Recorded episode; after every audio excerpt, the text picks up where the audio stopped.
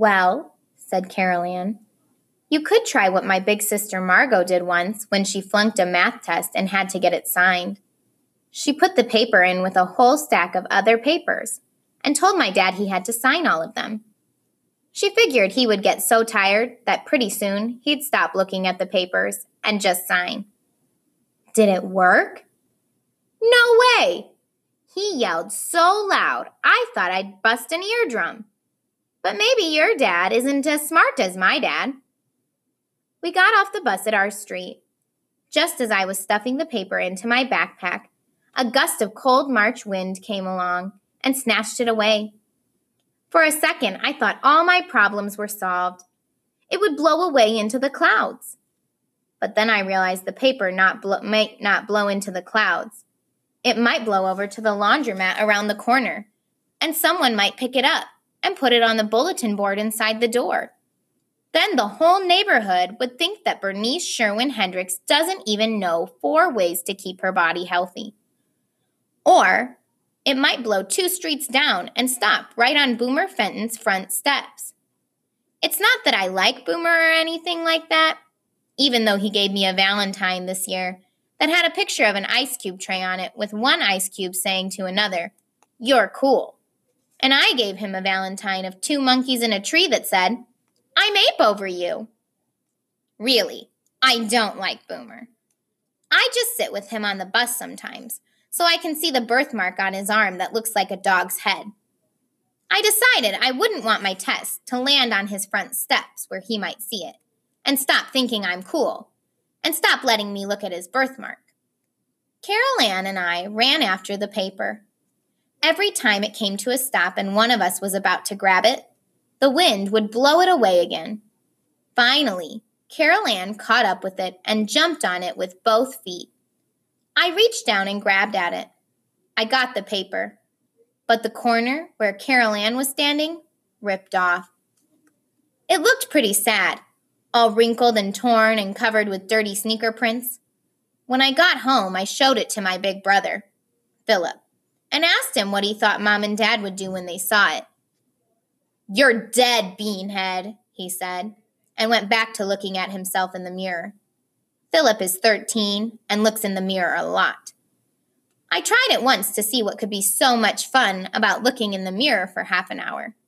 But all I saw were my fat cheeks, which my brother says looks a lot like a chipmunk's cheeks when they're li- when they're full of nuts, and my 23 freckles. When I thought about Philip saying I was dead and Carol Ann saying I might not get to watch TV for a year, I decided to use Carol Ann's plan. I put three papers on top of my science test. One was a math paper that said, This is fine work, Bernice. One was a workbook page from last year that the teacher had put a smiley face on. One was a spelling test with 100% written at the top in red. I waited for just the right time to give the papers to mom or dad, but the right time didn't come. At bedtime, I finally had to do it, right time or not.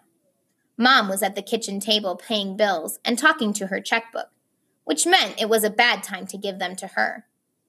Dad was in front of the TV watching a basketball game and punching the arm of his chair every few seconds, which meant it was a bad time to give them to him.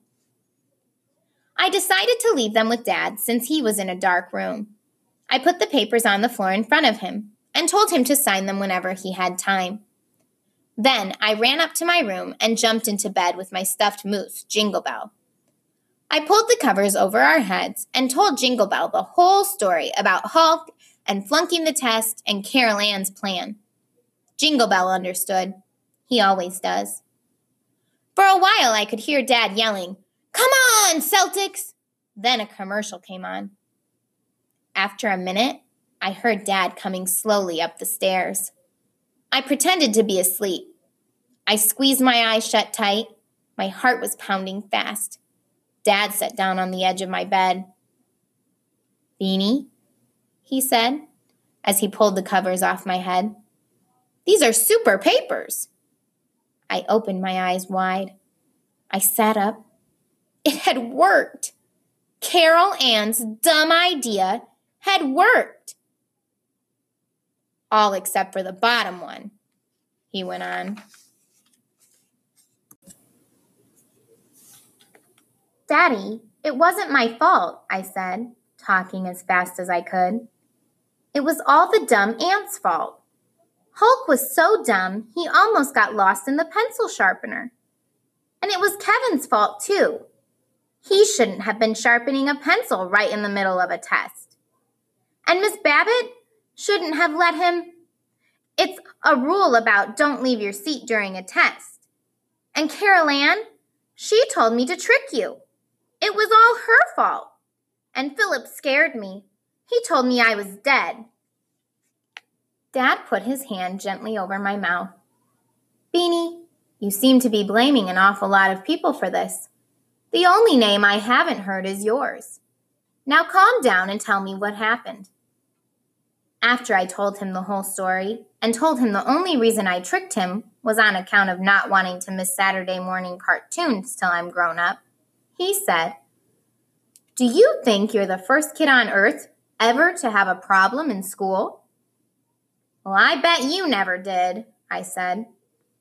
Yes, I did. My fifth grade teacher once sent a note home to my mother when I got into a fight at school. I was so scared I hid in my closet for six hours. My parents looked everywhere for me. They thought I was kidnapped. But then they found you and hugged you, and everything was fine. Right, Dad? Not on your life. I wasn't allowed out of the house to play for a month. I started to cry. I knew I was in trouble, even more trouble than that time that I saw a frog hopping around near the front door of my school and let it in. Don't worry, Beanie, Dad said. I signed the paper. I know you do your best in school, but from now on, promise me you'll be honest. I promise. And you won't try to trick me? Even if Carol Ann thinks it's a good idea? I won't. And whose fault was the F? Well, sort of mine. Daddy kissed me, first on my forehead, then on my nose. I hugged him so hard he grunted. Then he tucked me and Jingle Bell under the covers and wiped my tears with his big bandana handkerchief. The next morning at the bus stop, Carol Ann asked me how it had gone. My dad signed the paper. Your problems aren't over, you know, she told me. You have to explain to Miss Babbitt why your paper looks like it went through a war. I'm dead, I said. Want to know what I did when my dog chewed my homework to shreds? No, I yelled at Carol Ann. I got on the bus and sat next to Boomer Fenton.